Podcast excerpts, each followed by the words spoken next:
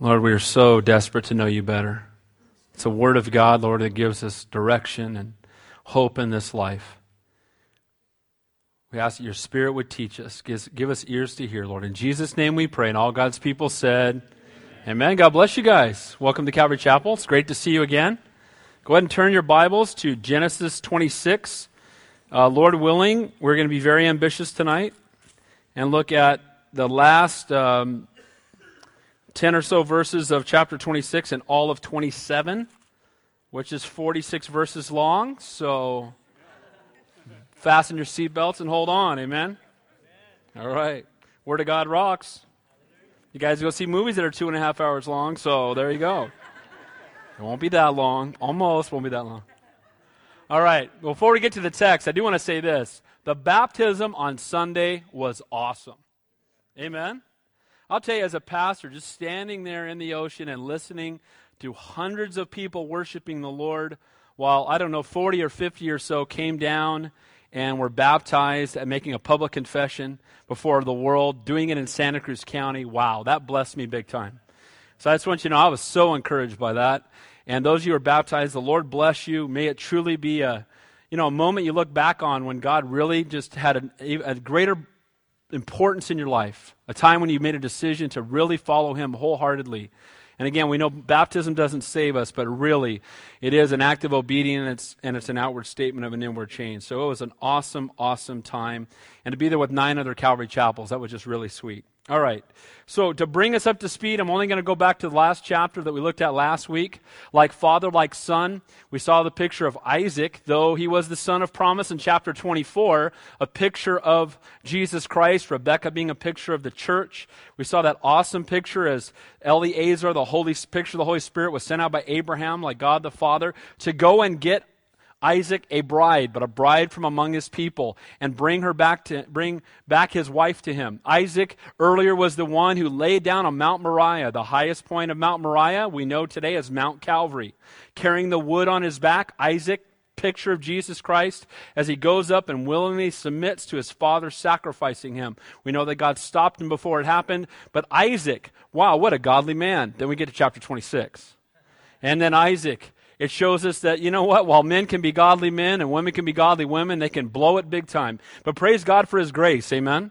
But Isaac follows in the footsteps of his dad, and a lot of times that's good because Isaac was a godly man, or Abraham was a godly man, and Isaac followed some of his examples. And we'll see that in tonight's text. But he also followed the example that we saw last week that facing a similar trial as his dad, a famine in the land, he did exactly the same thing as dad did. He ran to the world instead of running to the Lord. And then when he got there, out of fear and faithlessness, he told his wife to pretend to be his sister. This is not good, by the way. Now, Isaac, where's Isaac from Mount Moriah? Where's the Isaac who waited for his wife to come? Now he's saying, just tell him you're my sister, because if you don't, they might kill me. Well, Isaac, as we saw, is confronted with temptation and he blows his testimony. But, guys, that's an exhortation for all of us because we can do the same. So we pick up tonight, and I titled the message, God's Grace and the Carnality of Man. God's grace and the carnality of man. You know what? Because of the carnality of man, we need God's grace. Amen? And we're going to see the example first of the grace of God. How God pours out his grace on those who don't deserve it. That's what grace is. Grace isn't being given something you deserve. We don't want that. Grace is being given something you don't deserve as opposed to mercy not being given something you do deserve. So praise God for His grace. We're going to see God's grace, but then we're going to see in total contrast to that the carnality of man, and we're going to see it from the people that should be the greatest example of godliness in the world at the time. We're going to see it in Isaac. We're going to see it in his wife Rebecca. We're going to see it in Isaac. And not too surprisingly, we're going to see it in Esau. But we're going to see it in all four of them in different ways where they fall into carnality, and these will be words of encouragement for us that we do not follow in that path. Praise God for His grace, but we do not want to walk in carnality. So if you're a note taker, we're going to first see God's grace. In God's grace, we're going to see that He is still with us even after we've blown it. Amen and praise God. Amen. He's still with us even after we've blown it. Number two, we are a testimony to God's grace. Now, this in, a, in some ways might seem like a backhanded compliment, but the truth is that When, God, when people see what God's done in our life, it's amazing to them. Wow. I know that guy. I know that gal. Wow. God must be real because look what he's done in them. It's amazing. And we are a testimony to God's grace. So, God's grace. And then in the second portion, we're going to look at the carnality of man. Now, how do we see the carnality of man? What are the, some of the symptoms of carnality? Number one, showing total disregard for God's command. God gives us a command and we just whatever. That's carnality. When we don't take what God has commanded us to do seriously. When we walk in spiritual indifference. Number two, chasing fleshly appetites over the Word of God, where our priority is to feed our flesh and the desires of our flesh with a disregard for what the Word of God says. Number three, using fleshly schemes to bring about God's will. Rebecca's going to do that in tonight's text, we try to manipulate God. Guys, how stupid is that when you really think about it? If you really just step back, you go, that is the dumbest thing anybody could ever do in history. Try to manipulate the creator of the universe like he's not paying attention or something, like he doesn't know what we're about. But we can do, we've all done it. We try to make God's will happen by using our flesh, fleshly desires and by striving in our flesh to make it happen. And you know, more and more the Lord continues to remind me no striving, no striving, resting, trusting, waiting upon the Lord. Point number four signs of when you're walking in carnality you walk in deception while rejecting repeated opportunities to repent. You know, when you are walking outside of God's will, because you're his child and because he loves you, he's going to give you opportunity after opportunity after opportunity to get right with him. We're going to see that tonight with Jacob. Jacob, a man that's going to be used mightily by God. His name's going to become Israel later. He's going to, all the 12 tribes come from him. It's through his line that Jesus Christ is going to come. But guess what in tonight's text? He's going to be a man who walks in total deception a man who does not regard the truth of the Word of God and does not respond to the opportunities to repent. Last two points, we'll see the consequences of indifference, the indifference of Esau, and then the consequences of Jacob's deception at the very end. So we're going to move at a little bit quicker clip than we usually do, but I want you to get the whole story all together, so we're going to look at it all tonight. So let's begin there in verse 23 of Genesis 26, looking at God's grace, that He is still with us even after we've blown it. So, in context, what has just happened? Isaac had just lied about his wife. Abimelech, Abimelech is an ungodly king of the Philistines. Abimelech catches him, looks in a window, and sees him caressing his wife, realizing that's not your sister, that's your wife. He gets confronted by the Philistine king, and after being confronted by the Philistine king, the Philistine king kind of sends him on his way. But in the as he's going on his way, God blesses him in a mighty way, and he prospers. And now that comes to the point where we are right now. He's just totally blown it He's just totally blown his testimony. His, he's not done great things for the name of God, but watch how God responds to him. Look what it says. It says, and he went up from there to Beersheba. Beersheba, we're going to see at the end of the text today, Beersheba means well of oath. And so what had just happened at this point is he'd gone out and there were wells that were there, and they need water, and he'd been sent away, and he's moving further and further back into the land of promise. And each time he stops at a well, he digs a well, water begins to spring up. If you're here last week, remember, water springing up, and then the Philistines would come and say, No, that's our well, you can't have it.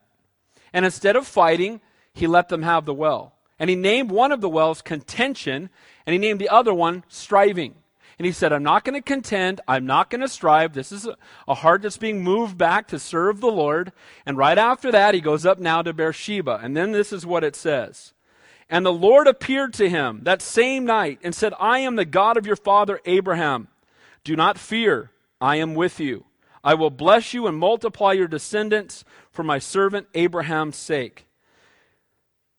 The Lord had blessed him in the land. The Lord had made things fruitful. He was no longer striving, but he had totally blown it. He had just, again, blown his testimony saying, She is my sister. God could have easily just said, You're such a knucklehead. I want nothing more to do with you. But that's not what God does. Aren't you glad? God instead, what does he do? He comes to him, he appears to him as he's moving back into the land of promise, and he's seen both his failure and his faithlessness in the midst of the famine, and he says to him, Do not fear. When God says, Do not fear, you know what that means? He's afraid. You know, he's blown it. He's realizes, boy, I was outside of God's will. And in the midst of his totally blowing it, in the midst of his testimony being harmed, in the midst of bringing the name of God low, all of a sudden the Lord shows up to him as he's afraid and says, Don't be afraid. Don't fear. If you're here tonight and you feel like you've blown it, the Lord would say to you, Do not fear. I still love you. He's still faithful. Amen? It's a lie of the enemy that would bring you to a place of fear. But God has not given us a spirit of fear, but of power and love and a sound mind. You know, you've blown it, I'm still with you. You're facing opposition and unfair treatment, don't be afraid, I'm with you. He never leaves us, He never forsakes us. He forgives us even when we've blown it, and He stands with us when we are mistreated by the world around us. The world had just been attacking Him every time He, made a, every time he dug a well. And every time he dug a well, as the enemy came against him, God was right there with him. And as he walked away and let the world have it, God would continue to give him something better. Guys, as we leave those things of contention and striving and walk away and leave them in the Lord's hands, don't you know God always has something better for you? Sometimes you're blown away when you have to walk away from something and it doesn't seem right, and I tried so hard to get that. Trust that God has something better. He's faithful, He knows what's best for you. So, Isaac, he's blown it, he lied. But God's word can't be thwarted by the frailties of man. Aren't you glad? God is still faithful. God's going to step in. God's going to make sure his will takes place, whether we've blown it or not. Isaac had lied. He was still the son of promise. Isaac had faced his opposition, and God's will was still going to be done in his life. And then it says in verse 25 So he built an altar there and called on the name of the Lord, and he pitched his tent there, and there Isaac's servants dug a well. So, what did he do? The Lord appears to him. Oh, what relief that brings. What refreshment that brings when we've blown it and we've been away from the Lord, when we've walked away and we've chosen to walk in rebellion. And then in the midst of all of that, the Lord shows up and reminds us, You're still mine. I still love you. I'm still faithful. I'm never going to leave you. I'm a gracious and merciful God. Don't be afraid. I've not given you a spirit of fear. I'm never going to leave you. And then how does he respond to being refreshed by the Lord? He built an altar there. Now, he had learned bad things from his dad, but he learned some good things too. And he learned to build an altar. An altar was a place of worship, a place of remembrance. And these are things that should be evident in our homes worship of the Lord. He built an altar, that place to worship God. And then he called on the name of the Lord. That means he sought the Lord in prayer. You know, when he was blowing it, he wasn't praying. Have you ever noticed that? You go through the entire previous chapter, he doesn't get on his knees, ask God for direction, and then say, Okay, I've heard from the Lord, tell him you're my sister. That's not going to happen. It happens when we don't pray, when we don't seek the Lord, when we're moved by our flesh, when we use our own intellect. That's when we totally blow it. And now, having been refreshed by the Lord, he turns again to the Lord. He builds an altar, a place of worship, and he calls on his name. And then it says, and he pitched his tent there. He now is dwelling back in the land of promise. Having ventured outside, having ventured away from the promised land that God had called him to, he returns. But again, he dwells in a tent because for you and I, this is temporary. This is not our home. We do dwell here and dwell with him here, but this is not where we're going to end up. So, place of worship he calls on the name of the Lord. He's dwelling in the land of, the prom- of promise, and then he digs another well. Remember that the previous wells he had walked away from. He had seen God bless him, but he trusted in God's provision. God, it doesn't matter how many wells I have to walk away from. It doesn't matter how many jobs I lose. It doesn't matter what my economic struggles are. God, you've promised to provide, and you are faithful. But notice, they dug a well. You know, they didn't lay on their back. You know, some people say, well, God's not providing. Well, how many jobs you look for this week? Well, uh, none. You know, you know, you're sitting at home watching Oprah. Probably someone's not knocking on the door offering you a job. Probably not going to work out that way. Amen. So notice they dug a well. There was a time to okay, we trust in God's provision, but I'm doing my part. I'm going to put feet to my faith. I'm going to go out and do whatever's necessary, but I'm going to trust that as I dig a well, God's going to produce water, provision for me. And so what happens? They dug a well. Now, what's neat is we see this picture of worship, prayer, dwelling in God's presence, and trusting Him to provide. And we know the well is going to bring forth water. And water in Scripture represents two things the Word of God, Bible says in Ephesians to sanctify your home by the washing of the water of the Word of God. And secondly, the Holy Spirit gives us living water, right? If you'd asked of me, John chapter 4, I would have given you living water. So we see here that in a place where there's worship and prayer and dwelling in the presence of the Lord and trusting God to provide, one of the sources of all of that, one of the encouragements in all of that is the Word of God and the power of the Holy Spirit to move in our lives. So, the first point we've seen here in God's grace and the carnality of man is He is still with us even after we've blown it. He blew it, God showed up, God ministered to him, God provided for him, God refreshed him, He strengthened him. You can take a million steps away from God, it's one step back. Amen? And He longs for you to turn back to Him. Point number two we are a testimony to God's grace. Now, look what happens here. Verse 26 Then Abimelech came to him from Gerar with Ahuzzath, one of his friends, and Phicol, the commander of his army. Now, he comes out, the king of the Philistines.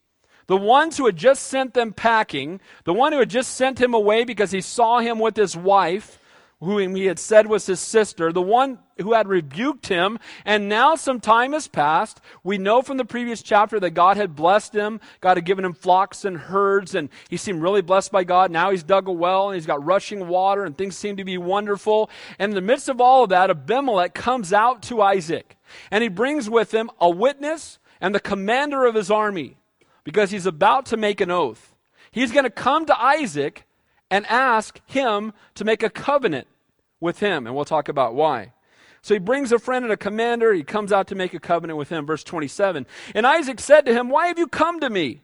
Since you hate me and have sent me away from you. Why did you come out here? You told, after I lied about my wife, you know, what you rebuked me, you sent me away. So why in the world have you come out to see me? Well, the reason, as we're going to see, is because he knows that God's hand is upon him. Look at verse 28. But they said, We have certainly seen that the Lord is with you. So we said, Let there now be an oath between us and between you and us, and let us make a covenant with you. Now, they're watching Isaac's life just like the world watches yours, and they were blown away that God is blessing him because they can't figure out why. What do we know about Isaac? Liar, runs in time of famine, right? But yet God is blessing that guy socks off. Why is that happening?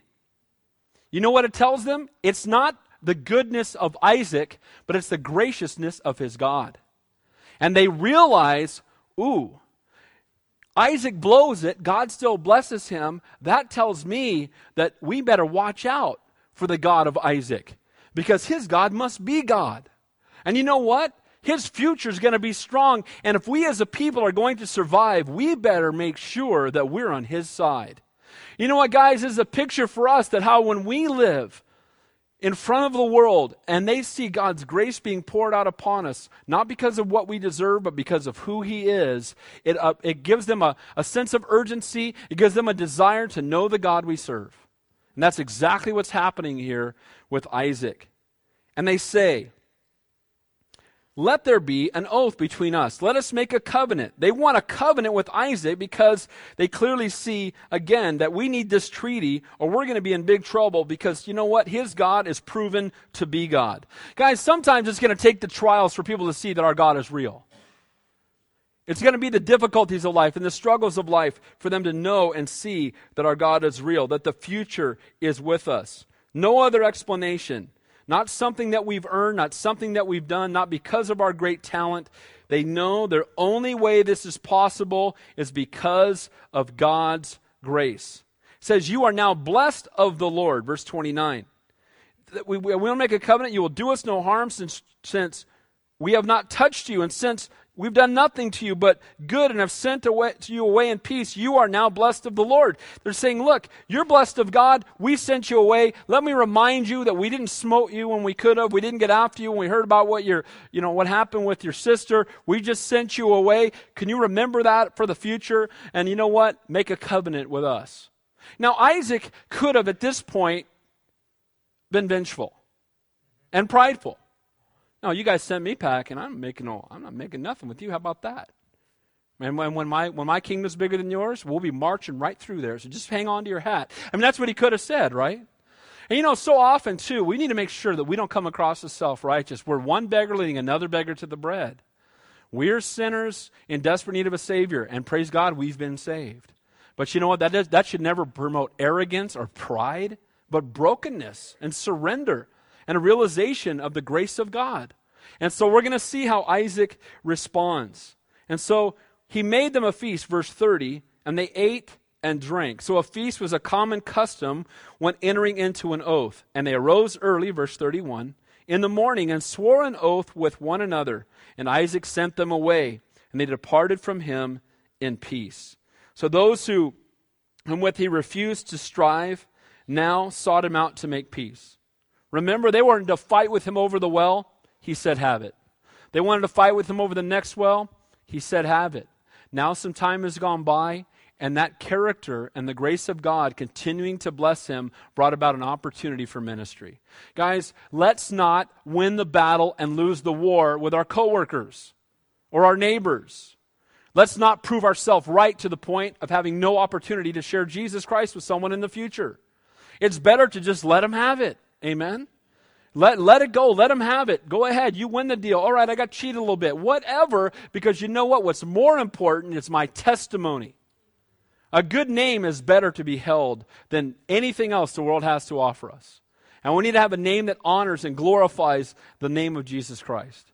And so we see here that Isaac, though he had blown it greatly, God's grace is continuing to have him be a testimony to who he is. It's only when you and I enter into the covenant. Now, notice, they're going to enter into the covenant with the son of promise. And when they enter into the covenant with the son of promise, they have peace. Look what it says. They departed from him in peace. They had a covenant with the son of promise, and then they had peace. Guys, it's only when you and I have a covenant with the son of promise, Jesus Christ, that you and I can have peace. Amen? There's no peace apart from uh, an intimate relationship with Jesus Christ. Verse 32 and 33. It came to pass on the same day that Isaac's servants came and told him about the well which they had dug. And they said to him, We have found water. So it was called Sheba. And there the name of the city was Beersheba to this day. Beersheba is from Dan to Beersheba. Those are the two extremes in Israel and Beersheba is, one, is the southernmost point. And so there in Beersheba is the place where this well was dug, and Beersheba means the well of oath. So every time they walked by that well, they would be reminded of the covenant between them and the, and the Philistines. The covenant that God had provided for them. They had been chased out of the land. They had given up the striving. They had given up the contention, and yet God provided for them. We don't have to strive for God to provide. We don't have to cheat. We don't have to knock people down. We don't have to work under the table. We don't have to rip off the government. Amen and amen. We don't have to do those kinds of things to try to get over. We trust God to provide. He's faithful. It's all His. Let's honor Him. Let's be obedient. And the, and the Lord will indeed give us, you know, something much greater than we could ever expect. Now, it was a reminder. Altars in those days, wells. They would walk by and it would be a reminder to them. You know, today we don't have altars. But you know what we have as a reminder? The cross of Calvary. Every time, and again, we don't worship the cross, we worship the Savior. Amen? We don't carry a cross around and kiss it and, and extol. It's not how we treat the cross. I don't, I don't, think it's wrong to wear a cross around your neck. It should be a reminder to you every single day of God's love and grace. Amen? When I see someone wearing a cross, I always love to ask them, does that have special meaning to you? Some people, it's just a piece of jewelry. That's a great witnessing opportunity. They're wearing their own witnessing opportunity. Right? Amen? You get to share with them. But for us, for them, the well was something they would look at and remember God's grace. We look at the cross and we remember God's grace. And we also, too, have something else that's our reminder. It's not a well, but it's what comes from the well. It's the water, it's the Holy Spirit. Guys, we have a down payment on heaven in the person of the Holy Spirit dwelling inside of us. If you're convicted when you sin, that's good. Amen? If you're not convicted when you sin, you need to get saved. Because conviction is what the Holy Spirit does out of love for us to bring us back into right relationship with Him. So, we've seen just those examples of God's grace, and now we're going to move on to from the grace of God to the carnality of man. in the second portion of the text here. And so we're first going to see in the carnality of man showing total disregard for God's command. Just coming to a place where I don't care what the Bible says, I don't care what the Word of God says, I don't care what He's commanded me to do. I'm going to do exactly the opposite, and too bad. Well, it's not too bad for God, it's too bad for you. Because look what it says in verse 34. When Esau was 40 years old, he took as wives Judith, the daughter of Beeri the Hittite, and Basemath, the daughter of Elon the Hittite. Um, Esau, remember the story of how your dad was married. Remember that Abraham said, You are not to take a wife for my son from among these people. They're idol worshippers. You must go 500 miles away. Eliezer was sent to find him a suitable wife, a godly woman, and to bring her back. And yet Esau knows the command of God that he is not to intermarry with the idolatrous people of the land. And not only does he marry one idolatrous woman, he marries two. So you've got disobedience and you've got polygamy all at the same time. Just total disregard for God's command. Esau doesn't get it. This is the man of the flesh. He's described in Hebrews chapter 12 as a fornicator and a profane person. He knew God's command, and instead of guarding the integrity of the line of the Messiah, he took an ungodly, idolatrous woman as a wife. He had no concern for God's promise, no concern for God's blessing, no concern for the messianic line that he was supposed to be a part of. And here he is at 40 years old, just no discretion, none at all, and just going out and doing what he wants and just telling God, I don't care what you think. And then it says this And they were a grief in the mind of Isaac and Rebekah. When we go out and just disregard the Word of God and know what His Word says and do the exact opposite, we're going to bring heartache not only to ourselves, but to all of those who love us. And the heart of his parents just absolutely sank. He made a deliberate choice against the counsel of his parents to go contrary to God's will, and these women were a grief in the mind of both Isaac and Rebekah because they were daughters of Canaan, those who'd been so clearly told to avoid by the Lord and by their father Abraham. They were daughters of Ishmael. And this, no doubt, is alienating Esau even further from God's promises and purposes, as well as the standard of holiness. This profane fornicator, again, by his words and actions, is just proving who he is on the inside. Let me say this no one serious about serving God will date or marry an unbeliever. Amen? People in compromise do it all the time. They are moved by the outward appearance and then they try to find a way to make it work. Oh, she fine. Oh, I hope she. Oh, have you ever been to church in your life? Okay, you went great. Let's date. Oh, he's good looking. Oh, look, hey, I heard him, you know, he, he, he used the Lord's name. It wasn't the proper way, but at least he used it, so hey, come on down. No, no, no. And let me say this too. You shouldn't just looking for someone who believes in God, but someone who is madly and passionately in love with our Savior someone who's sold out for the Lord. And that's true of every one of us, but especially for you women, because the man is called to be the spiritual leader in your household. You know what? What he is now, he's only going to be 10 times over when you marry him. You're not going to change him, he's not going to get better. So don't be surprised. You put it, you take the, he's on his best behavior before you get married. Do you understand that? He's holding back all the rudeness that's within him. Do you understand that? You do not want to compromise on this. Esau does. And it's going to be absolutely tragic. He was a man of the flesh who lived for the pleasures of the here and now. I don't care what God says. I want what I want, and I want it right now. Point number two in carnal, the carnality of man, choosing fleshly appetites over the word of God. And notice this time, it's Isaac again. Isaac! God just blessed you. You just built the altar. Isaac, you're back on the mark. Well, some time has gone by, and watch what happens. Now, it came to pass, so actually from chapter 26 to chapter 27 is about 36 years. You don't always see that in the Bible, right? Now it came to pass. How long was it? 36 years went by.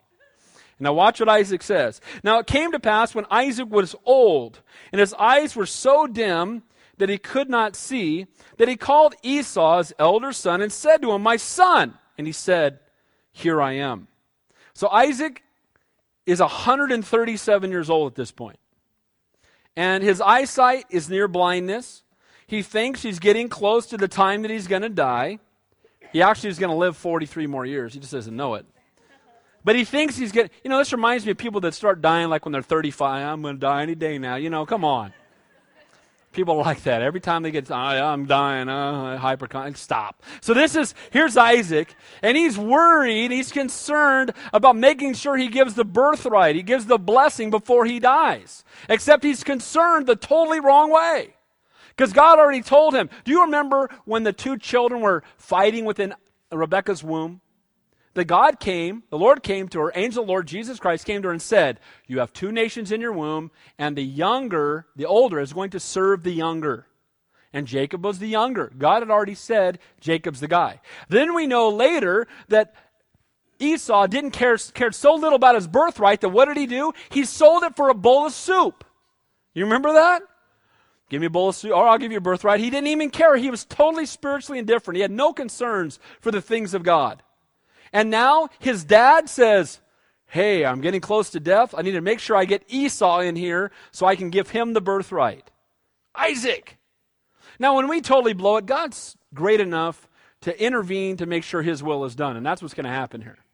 But watch verse 2, and it says, Then he said, Behold, now I am old, and I do not know the day of my death got 43 more years. Let me, I know the day of your death, but it's a little too late now. So verse 3. Now therefore, please take your weapons and your quiver and your bow and go out to the field and hunt game for me and make me savory food such as I love and bring it to me that I may eat and that my soul may bless you before I die. Now, Isaac and Esau are 77 years old at this point. And we remember that Esau was the one who was loved more by his dad. You remember that? And Jacob was loved more by his mom. And so what happens here is that Isaac, loving his son more, he's the more macho guy. He's the one that hunts in the field. He's the one that kills the stuff and brings it in and makes the savory meat that I like. Think of, you know, the, he brings in the tri tip I really like. That's good stuff. So, son, go out and kill me one of the, and bring me some venison, man. I savory meat that I really like. What is it he likes about Esau? Fleshly things. He sees fleshly things in him. He's a macho guy. He's my big hairy son. That's what Esau means, hairy. My big hairy son. I'll go out and give me some food. Ah. And notice what it says Make me the savory meat such as I love. Give me that meat. That's what I want. Go give me the food. Come on. Now, do we see any prayer going on around here? We got any seeking after the things of God? I just see this old blind guy laying in a bed with saliva running down his face. oh, meat, all good. Yeah, yeah. Go give me some of that venison. Come on, son, go get that for me. And then you know what? When you get back, I'll bless you. You know what? May we never be ruled by our fleshly appetites, but be led by the Holy Spirit.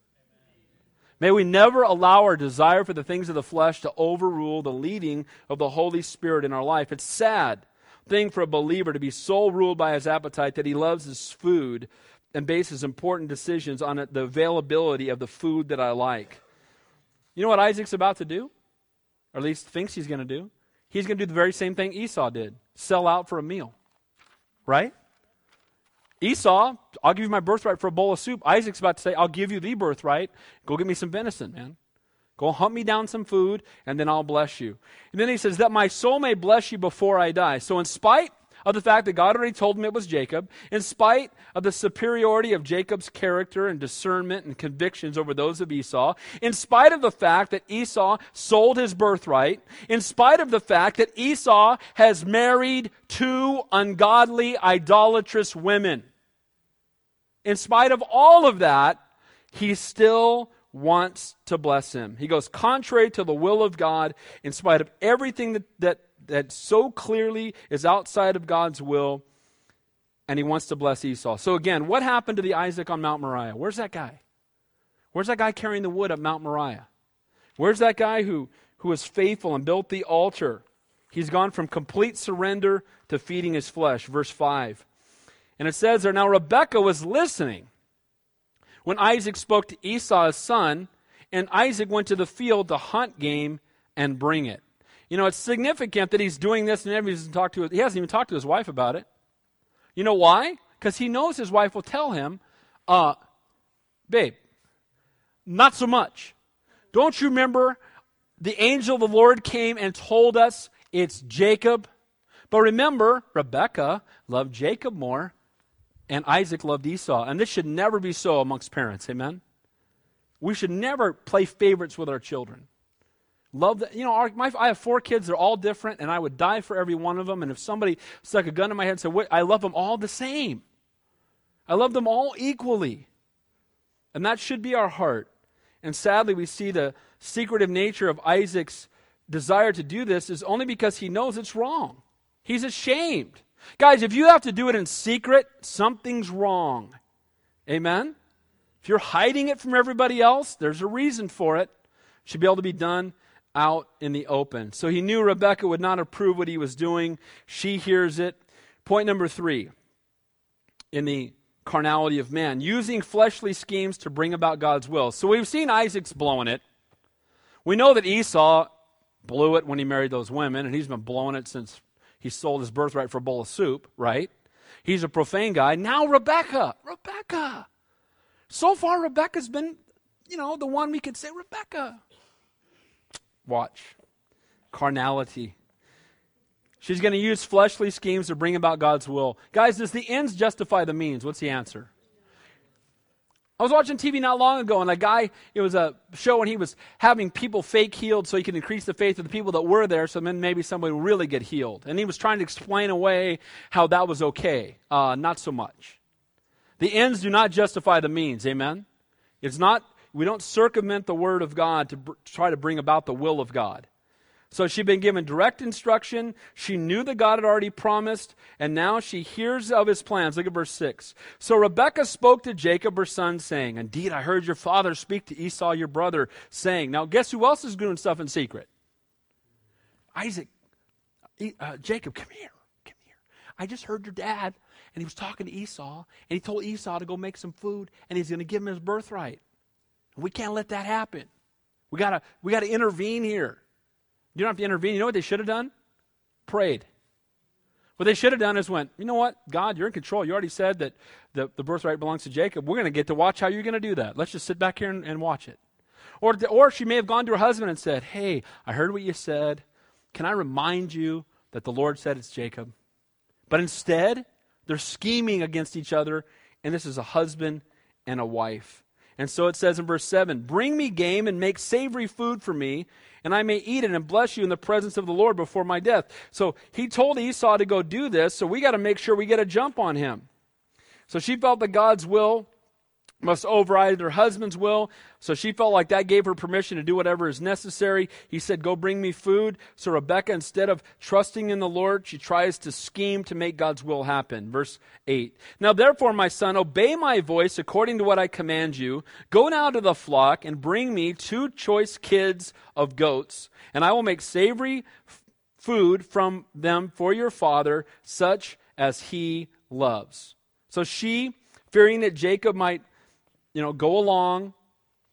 Jacob might not go along, commands him to obey her. Says, You obey me, you do what I've told you to do. And guys, when we lead our parents outside of God's will, we bring consequences not only upon ourselves, but upon our children as well. She should have prayerfully approached him, and instead, she's leading her son down a line of deception. I, you know, it breaks my heart to see kids being used as pawns in marriages you know, trying to get kids on one side or the other. And, you know, parents, all parents have done it to some degree at some point. But you especially see it when there's a divorce or a separation and they're using their kids to get after each other. And here we see this, and this is the line through whom Jesus Christ is going to come. This is Abraham, Isaac, and Jacob. This is the guys. And here's deception going on to try to bring about God's will. Isaac would have brought it, done it eventually because God would have brought him around without them being deceptive. And then it says, Then you shall, verse 10, take it to your father. Bring me the food. I'll make the savory food.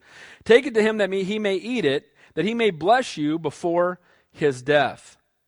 So First of all, she must have been a really good cook because she's going to make goat taste like venison. I don't know how she's going to do that, but she's going to. And she says, Just go get me a couple of goats out of the pen out there, bring it in. I'll make your dad the food. He's not seeing so well, so maybe he won't know the difference.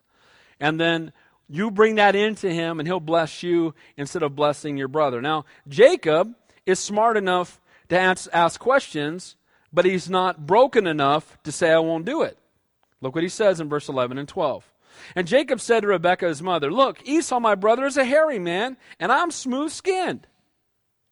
You know, if I go in there and tell dad, Hey, dad, it's Esau, come here. No, you're not. Where's Harry? You're smooth skin. Where's Harry? You're heel catcher. Where's Harry? Right? she's gonna she's gonna know if I go in there. And he says, perhaps my father will feel me, feel me, and I shall seem to be a deceiver to him. Uh, yes. And I shall bring a curse on myself and not a blessing. Uh, yes, again. So what he doesn't say, um, mom, this is a bad idea. Mom, um, this is not what God wants us to do. Mom, he already sold me his birthright. Mom, God promised to give it to me. Mom, we don't have to do this. Instead, what does he do? He starts coming up with a better way to make sure the plan works. Mom, if I show up, he's going to know I'm not Harry. So he's only worried about getting caught, not about doing it right. And that's the sad part because this is Jacob. Verse 13. But his mom said to him, Let your curse be on me, my son. Only obey my voice and go get them for me. She offers to be cursed herself. We'll talk about that when we get to the end of the text. If we're caught, I'll take the blame. It was my idea. Jacob was only obeying me. How tragic for godly parents to allow again their children to be placed in a place of compromise as they seek to try to make God's will happen their own way. And he went and got them and brought them to his mother. He went and got the goats, brought them to his mother, and his mother made savory food such as his father loved. So I find it interesting that again, he loved his son because of his game, because of the meat he made, but he's going to think the goat's pretty pretty close. Didn't go to show you that the things of the world that we think are so significant aren't that big a deal? What God has is so much better. Verse 15 The Rebekah took the choice clothes of her elder son Esau, which were in her which were with her in the house, and put them on Jacob, her younger son. So Esau has been married 37 years. He lives in another tent with his two wives, but his best clothes, the clothes he would wear for such an event, are in their home. Shows you that Esau's not dressing up a lot. He's just not. And so his good clothes are at mom's house still. And so they're there, they're available, and she takes out the choice clothes, the clothes that Esau would wear to go in and ask his dad, to appear before his dad, to receive the blessing, and she puts them on Isaac. Jacob would come before his father, seeking his father's blessing and birthright, clothed in the robes of his profane brother. You know, if we're to come before our Heavenly Father and receive our eternal blessing, we cannot come clothed in our fleshly sinful garments. Amen? We cannot come clothed in the profane and sinful and fleshly garments and expect God to bless us. We must, must come clothed in the righteousness of the shed blood of Jesus Christ. The only way we can approach the Father. No other way. But they're going to try to come the fleshly way. And then it says in verse 16, and she put skins of kids of the goats on his hands and on the smooth part of his neck. Man, this dude was hairy. Dude, if you got a big old hairy thing on the back of your neck, think about that in front of your neck. This guy, he's hairy, man. And so she's, can you imagine this? He's putting on his brother's clothes, and they're like, I don't know how they got it on there, tape, you know, they didn't have tape back then. Just putting all this stuff on his body, you know, gluing it down somehow. You know, I don't know what they use, sap from a tree or something. Here he is, all harried up, and, you know, hair on his arms, and going in to talk to, and bringing goat to his dad. Then it says in verse 17, Then she gave the savory food and the bread, and she prepared that she prepared into the hand of her son Jacob. So here she is scheming to get God's will done. This is a sign of carnality, and we're trying to manipulate God to get his will done. Now, notice the next point walking in deception while rejecting repeated opportunities to repent. Look what it says in verse 18. So he went to his father and said, My father. And he said, Here I am. Who are you, my son? This should be the first clue that something's up. Who are you, my son? You know why? Because I have an idea Jacob's voice was a lot different. Now, I have no way of knowing, but if I had to guess, I would guess that Esau's voice was a lot lower. Can you imagine Jacob? Hi, uh, uh, hi, Dad. Uh, yeah, it's, uh, it's Esau. Who are you, my son? You know what this is an opportunity to do? Tell the truth. Here's an opportunity already to repent. You haven't even started yet. You can do it right now. Who are you, my son? Oh, Dad, I was going to pretend to be, but I'm not. It's, uh, it's your son Jacob. I'm just bringing you some food, and it's not Esau. And never mind. I'm trusting God. And walked out, right? But that's not what happened. You know what the Bible says in 1 Corinthians? No temptation has overtaken you except such as is common to man. But God is faithful, who will not allow you to be tempted beyond what you are able, but with temptation will also make the way of escape that you may be able to bear it. Have you ever noticed when you're headed towards sin that God's throwing up stop signs all along the way? He's throwing up stop signs and placing big exits all along the way, isn't he? You're walking and there's an exit. There's a stop, exit, another one, right? God does that because he loves us. The way of escape is there. The first one is, Who are you? Who are you, my son? Now, he's asking the question because obviously he's wondering if this really is indeed Esau. Jacob could have approached his father with the truth, Rebekah right here could have stepped in. And Jacob said to his father, verse 19, I am Esau, your firstborn. Oh, Jacob, he's lying. Instead of repenting, he chooses to lie. I am Esau, your firstborn. And then he says, I have done just as you told me. Please arise and sit and eat my game, that your soul may bless me. It is truly sad how easy it can be for even the most godly to fall in a pattern of lies. And guess what? When you lie once, more lies are coming. Amen? Because you got to cover the first lie with another one. But he's, look at verse 20. But Isaac said to his son, How is it that you have found it so quickly, my son? You know, I just sent you out hunting. How did you hunt it, kill it, bring it back, skin it, cook it, and get it to me so quick? This is another opportunity to do what? Repent. Oh, Dad, well, not so much. It was actually Mom got some goats, and it's, it's Jacob. Here you go. Could have done that, right? Here's another opportunity to, you know, instead, what does he say? Now, watch this, because this gets really bad. Watch what he says. And he said, Because the Lord your God brought it to me. He lies, and now he says, I found it so quick because God brought it to me. You know what? Lying is always wrong. Bringing God into your lie, oh. Somebody step away from you for the lightning, right? Dude, are you. Jacob! This is Israel. So tragic, and so it just shows how quickly. Right now, at this point, he has no fear of God, does he? He blasphemes, he attributes to God what he's doing. He wants to win at any cost. There's no fear of God here. Verse 21. Then Isaac said to Jacob, Please come near to me that I may feel you, my son, whether you are really my son Esau or not.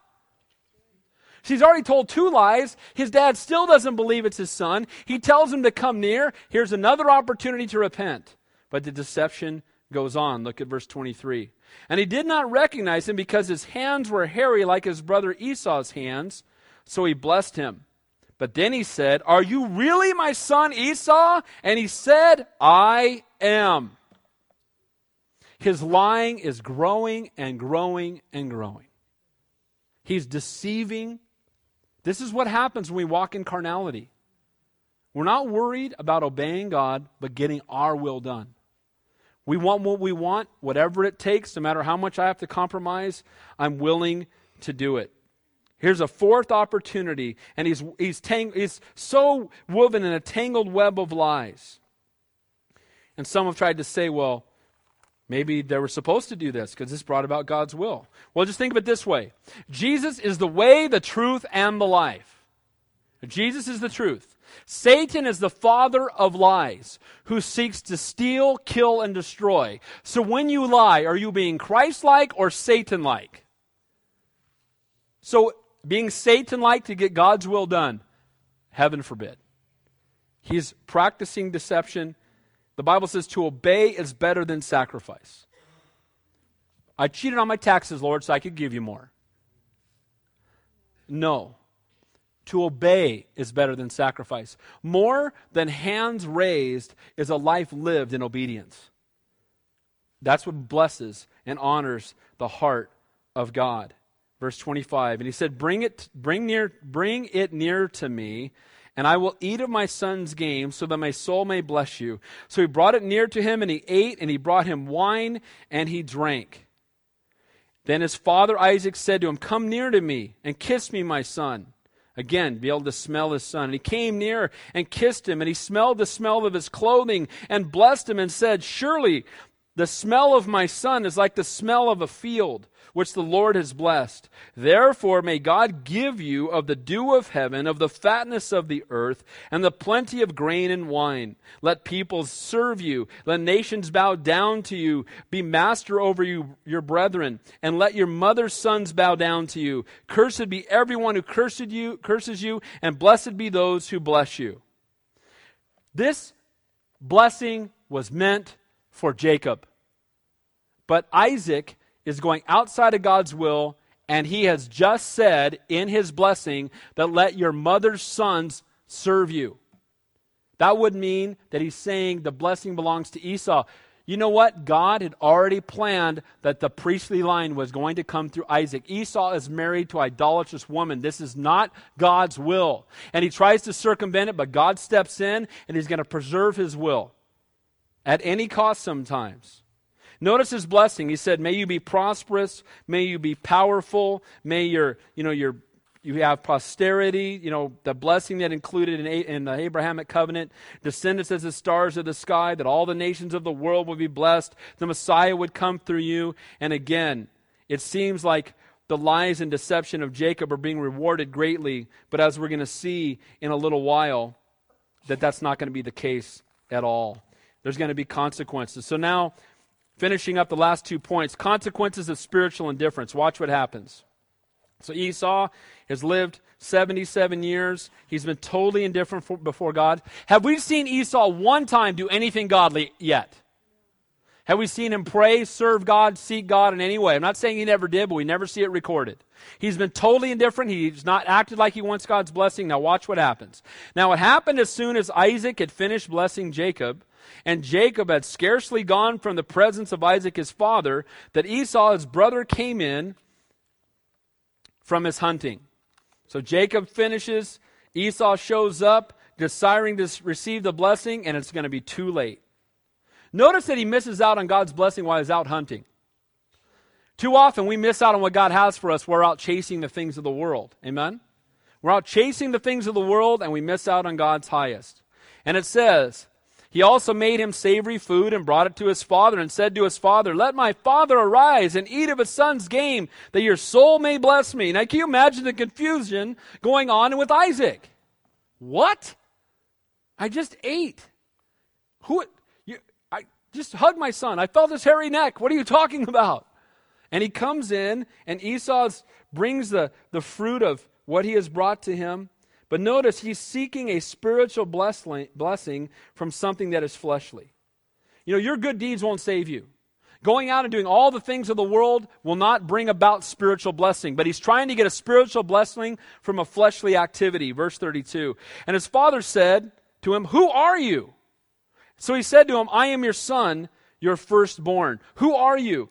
Imagine the shock of Esau as this, again, his father questions him.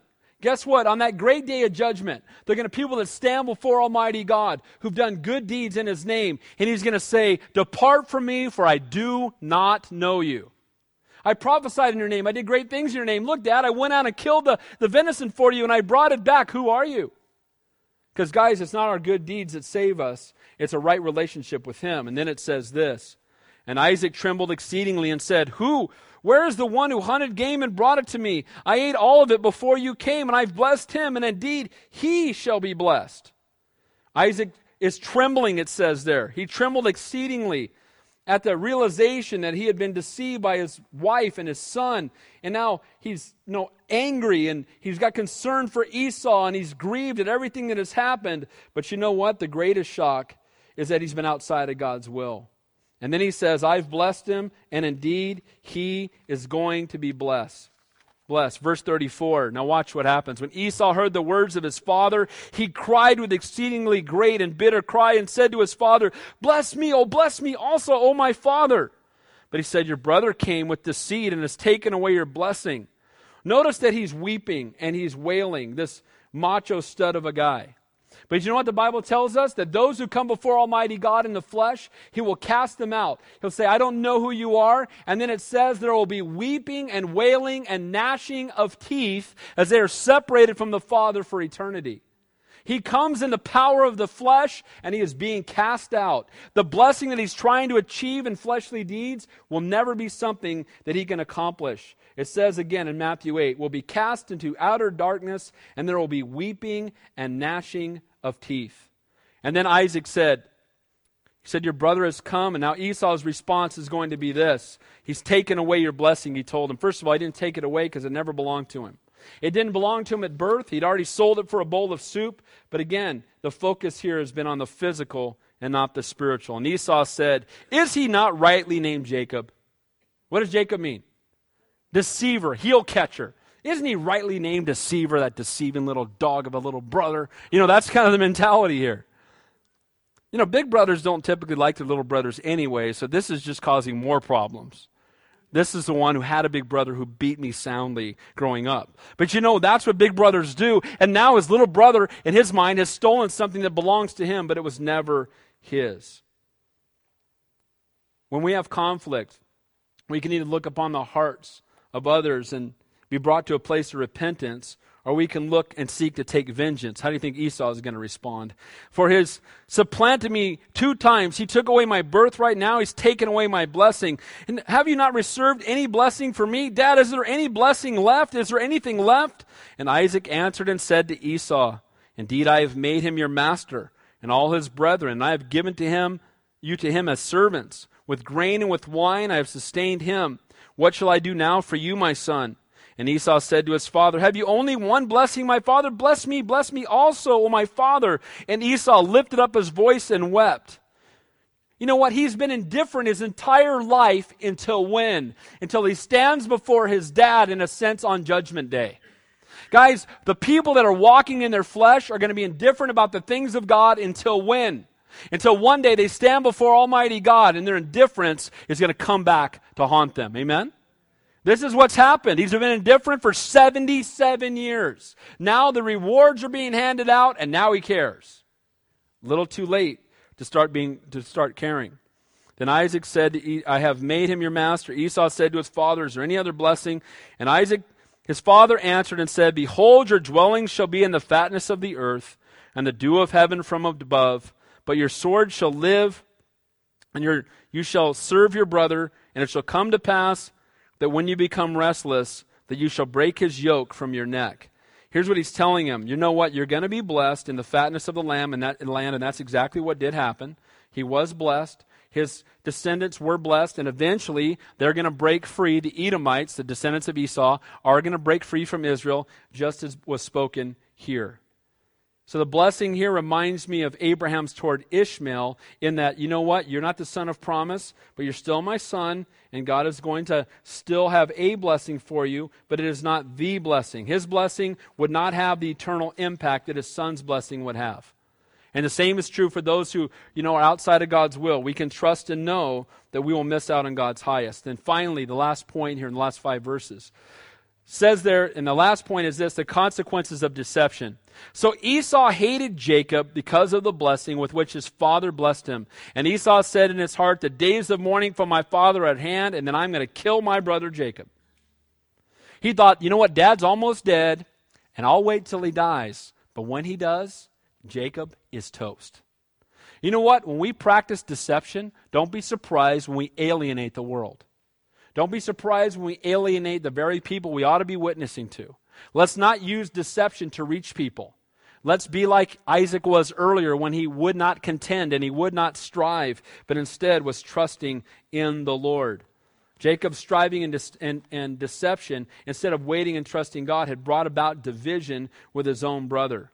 Verse 42 And the words of Esau, her older son, were told to Rebekah. So she called Jacob, her younger son, and said, Surely your brother Esau comforts himself concerning you by intending to kill you. You know, your brother is going to be nice to you for a little while because he just wants to keep you near. So as soon as dad dies, he's going to kill you. And stay with him a few days. Now it says, Now therefore, my son, obey my voice, arise and flee to my brother Laban in Haran. Now, how far away is that? 500 miles. You know what? Okay, you got the blessing, but now go 500 miles away. How'd that work out for you?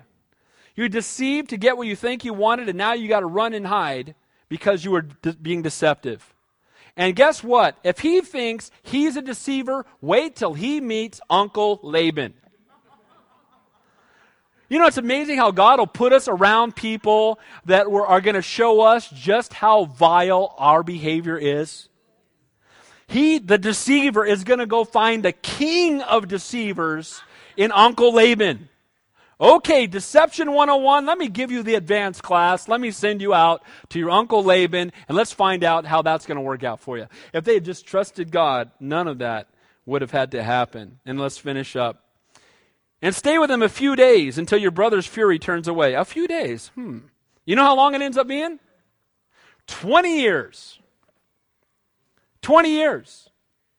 And the sad part is, look what it says until your brother's anger turns away from you, verse 45, he forgets what you have done to him, then I will send and bring you from there. Why should I be bereaved also of you both in one day? Her heart is that, you know what, if your brother kills you, I'm going to lose both of you as sons in a single day, because no doubt God is going to strike him down. So Rebekah says, Go and hang out with him for a little while. Verse 46, with your uncle Laban. And Rebekah said to Isaac, I am weary of my life because of the daughters of Heth.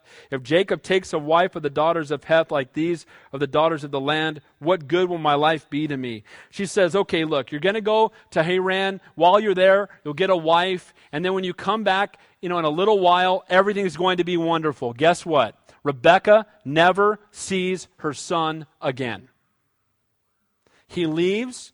He's gone 20 years and he dies while she's there. Her deception them practicing deception would cost them their relationship with each other. Instead of waiting upon the Lord and doing things God's way, trying to trick God and circumvent God and being deceptive, it never works out. It seems like everything went wonderful. He got the blessing he wanted. Guess what? No. He's now no separation. Jacob had no idea what was waiting for him when he went, and Rebecca had no idea that she was never going to see her son again. So, how did that deception work out in closing? Jacob never sees his mom again. His brother hates him and wants him dead. His uncle Laban's about to deceive him. His family life is full of conflict, and he gets exiled from his own family for 20 years. Guys, trying to manipulate God is never the way to go. Trust him. Though he slay me, yet will I trust him. Lord, I'm not going to push, strive. I'm just going to lay it all at your feet. When we're tempted to follow our flesh, God will provide a way of escape. We need to take it. God's promises are assured. We do not need to strive to attain them. So, God's grace and the, and the carnality of man. God's grace, He's still with us even after we've blown it. We're a testimony to God's grace. Then the carnality of man, showing total disregard for God's command. That's a sign of someone who's carnal, walking in indifference to the Lord. Number two, choosing fleshly appetites over the word of God. Give me the venison. Give me, feed my flesh, and I'll give you whatever you want. I don't care what the word of God says. Number three, using fleshly schemes to bring about God's will. Trying to strive and force God's hand. Walking in deception while rejected and, and not, uh, rejecting an opportunity to repent. You know, God gives us opportunities and we just keep on walking. Finally, the consequences of spiritual indifference and the consequences of deception are heavy. Guys, God, let's trust God. He knows what's best. Amen? Let's pray. Heavenly Father, we thank you for your word. And, and Lord, we thank you that the best lessons are indeed learned by experience, but it doesn't always have to be our experience. Sometimes, Lord, just seeing the experience of those in Scripture can be such a lesson for each of us. Father, when we want to try to make things happen in our flesh, Lord, bring us to the end of ourself. Help us, Lord, not to be deceiving. Help us, Lord, not to try to make things happen our way, but Lord, to rest in you, to trust in you, to remain desperate for you. Lord, help us not to lie or deceive. Help us, Lord, when we are walking in the wrong direction and you make the way of escape. Help us, Lord, to repent. So, Lord, we love you and praise you, Lord, that you do love us, that you care for us, that even when we've blown it, you're still with us. And Lord, for anybody here tonight that feels like they're in that place, Lord, may they know your love and your grace. That though it's a million steps away from you, it is truly one step back. Help us, Lord, to walk in the center of your will. We, without you, we can do nothing. We can do all things through Christ who strengthens us. So strengthen us, Lord, to walk in the center of your will. In Jesus' name we pray, and all God's people said,